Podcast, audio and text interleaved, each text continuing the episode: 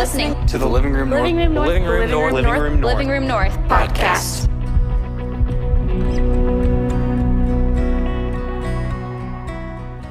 Hey, if we haven't met, my name is Lauren, and I am really excited to be here with you tonight. We're talking about something that I am really, truly passionate about, um, but I'm not going to take up a lot of your time because I want you to hear from our family ministry staff in just a little bit. But tonight, you might have seen on social media, we're talking about serving and the importance of serving specifically in your church. And I just want to tell you the why behind why we feel like it's important for you to do, why it's important in your faith to be serving, because sometimes it can kind of feel just like a box to check. And I truly believe that it's actually way, way more than that. And when we view it as just a box to check, we miss out on a lot. And so I just want to talk about it just for a little bit. Like I said, I'm not going to take up a lot of your time, but because of that, I'm going to jump right in, okay? Is that okay? So I was recently reading, or just finished reading, a book called Soul Keeping, written by John Ortberg. I really recommend it. It's a great book, but in that book, there's a quote that I really hated. Because you know when you read a quote and you're like, hmm, it's a little too real. Wish I hadn't read that. And then you highlight it anyway, and you're like, but I don't want to think about it. I don't want to think about it. But it really stuck with me. And this is what he says. Uh, John Ortberg said, the default mode of the sinful human race is entitlement. The belief that this gift or that experience that God placed in my path is rightfully mine. I am owed. And I read that and I thought, I'm not entitled. not me. I know people who are entitled. I know people, I know it drives me crazy when people act entitled, but I'm not and then quickly, uh, it had to be the Holy Spirit who was like, mm, wrong. And I started thinking about it. I thought, no, actually, I am, I'm pretty entitled.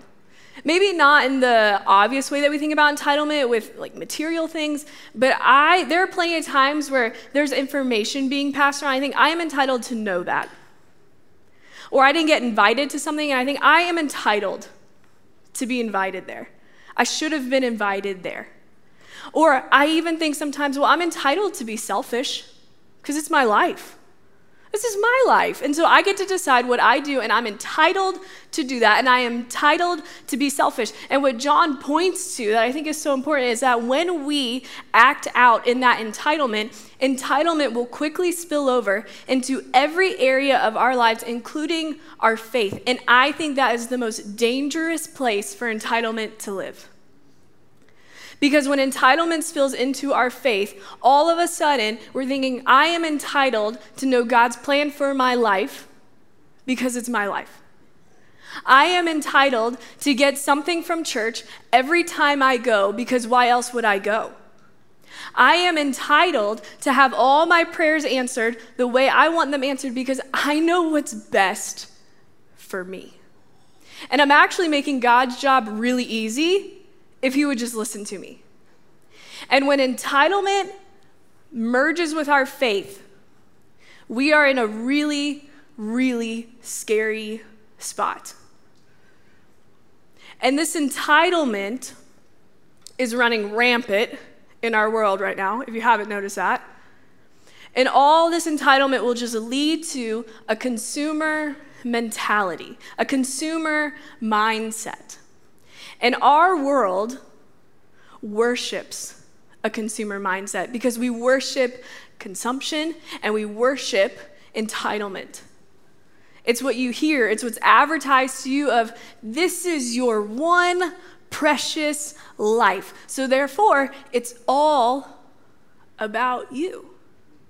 And we're encouraged to be selfish. We're encouraged to be self centered. And there is some truth to that, that yes, this is your one precious life. And I hope in this life you are happy, you feel fulfilled, you have purpose, you feel passionate about whatever you're doing. I hope that for you.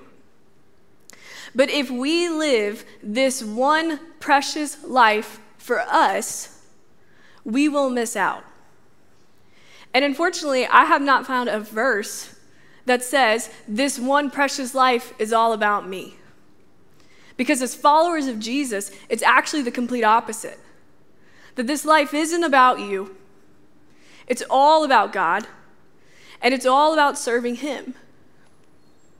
And so, if we are believers, if we claim to be followers of Jesus, entitlement and this consumer mindset and this self centeredness cannot live. It cannot be something that we hold on to. And so I want to look at a story today that maybe, if you've grown up in the church, you've heard a thousand times. But I want to look at uh, something that Jesus does that I think we skip over, that I don't think we talk about enough, and I think it's really, really cool what happens in this story. So we're going to be in John, the Gospel of John, uh, chapter 6, and this is what happened. So, well, some context first. Jesus had just been ministering in the area, he had been teaching, he had been performing miracles, so he was tired. And scripture says he went to go rest on a mountainside. And this is where we pick up uh, in John chapter 6. It says, When Jesus looked up, so that he's resting on a mountainside, he's taking a break, the man is tired.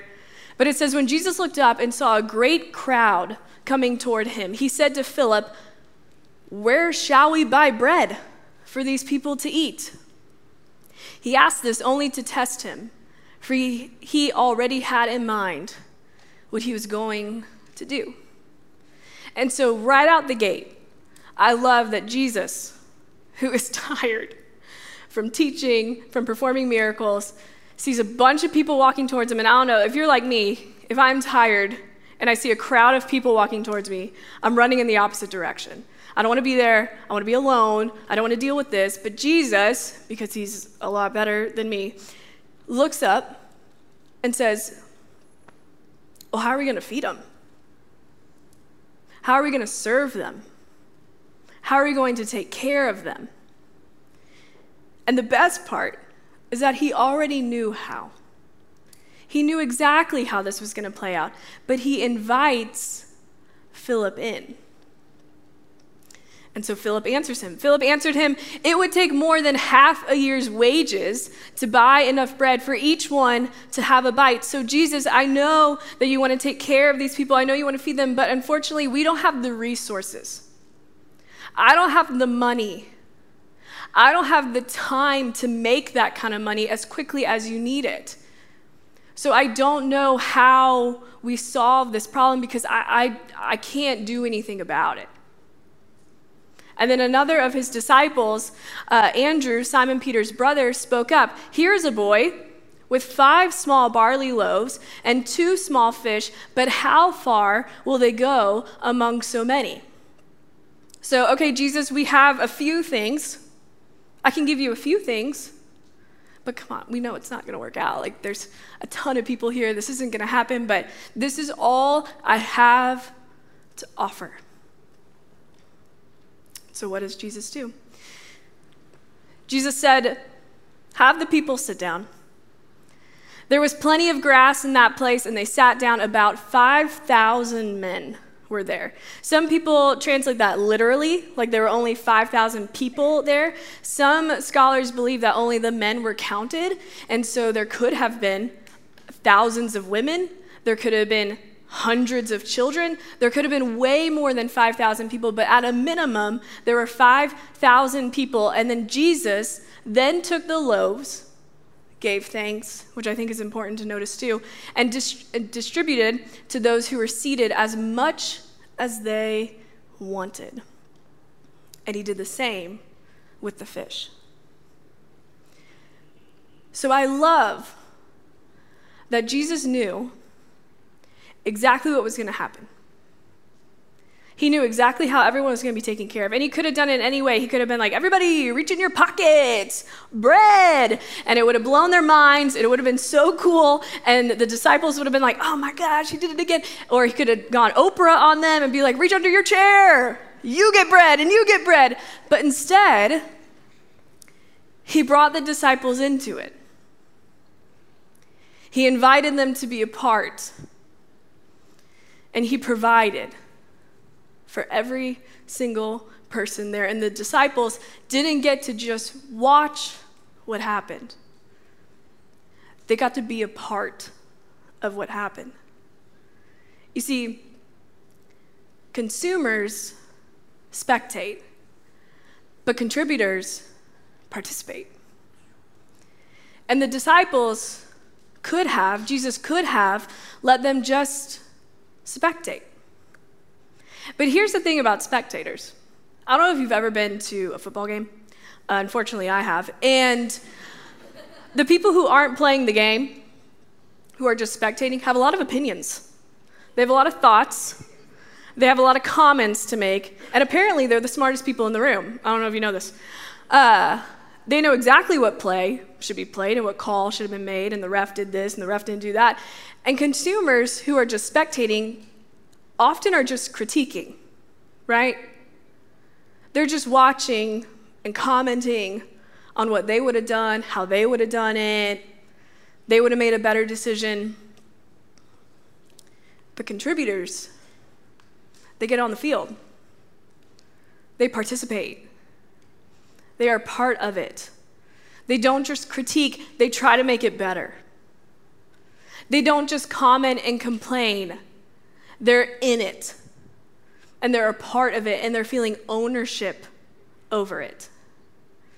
Consumers can spectate all day long, but they will never feel the responsibility, the ownership, or even the pride that comes from serving because they're just watching. But contributors get to be a part of it. And I love that Jesus didn't just let his disciples spectate, he invited them to participate because he knew how much they could grow and learn from being a part of what he was doing, not just watching. And the truth is, is that Jesus invites every single one of us to be a part in what he's doing, not just watch. And what a gift that is, that I think we take for granted. But what an opportunity it is to have our Savior invite us in, because here's the truth Jesus is going to work with or without you. Jesus is going to work in the hearts, in the lives, in the people around you, whether you help or not.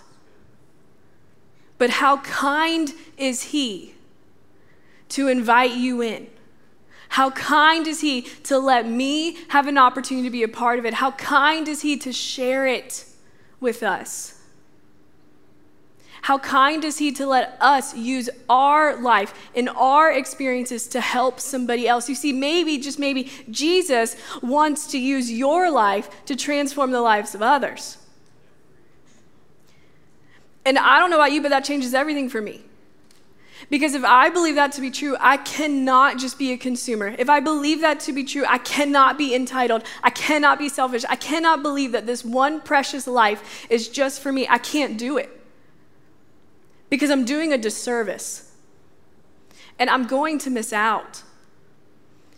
And thank God somebody in my life years ago decided to participate because if it weren't for them, I wouldn't be here right now. I wouldn't be where I am right now if it wasn't for somebody who decided to step up and participate. And I'm sure you can look back on your life and you can think of somebody where you think, thank God they didn't just sit back and consume. But they contributed and they changed my life. And so, my plan as of yesterday was to end it here, to wrap it up. But I, um, a really cool thing happened yesterday where I, so I'm on staff here at Brownsbridge. I work with Transit, our middle school environment, and Inside Out, our high school environment. And the Inside Out team was meeting yesterday, and currently in Inside Out, our students are going through a series um, on First John. And so our team is reading through First John with our students, and we read First John 3 yesterday. And as we're reading it as a team, a, a verse jumped out to me, or a passage jumped out to me that I couldn't help but think about tonight. And I couldn't help but think about the opportunity you're about to have to serve and I had to share it with you. And this is in First John, so written by a different John than the Gospel of John, and not John Ortberg, who the quote was from earlier. This is completely different. First John in chapter 3, and this is the message version, and this is what it says. Uh, he says, This is how we've come to understand and experience love. Christ sacrificed his life for us. This is why we ought to live sacrificially for our fellow believers and not just be out for ourselves. He goes on, he says, if you see some brother or sister in need and have the means to do something about it, but turn a cold shoulder and do nothing, what happens to God's love? It disappears. And you made it disappear. And that last part sounds a little harsh. And I want to be clear that he's not saying you lost God's love or you have to earn God's love. That's not what he's saying at all. But if there's an opportunity to share God's love and you don't step into it and you don't take it, that opportunity will disappear. And God will keep working, but you will miss out. And so, what a gift it is to serve. And I think serving in any uh, area of your life is important. And whether it's at the church or somewhere else, I think it's important. And I hope that you find joy from that. I hope you find fulfillment from that. But I think there is something so crucial to serving at your church. And if you call Brownsbridge home, we want you to be a part of this place, not just spectate. We want you to participate. We want you to be a part of what God is doing here. And God is inviting all of us to participate in what He's doing. So, you're going to hear from some of our incredible family ministry staff. They're going to walk you through all the opportunities we have here at Brownsbridge. And I hope that you feel led to join one of them. And I hope I see you around more. But I really, really hope that you don't allow yourself to miss out on participating in what Jesus is doing. I hope you don't allow yourself to live in a self centered place where you don't think about how maybe, just maybe, God is going to use your life to change someone else's because it's a gift.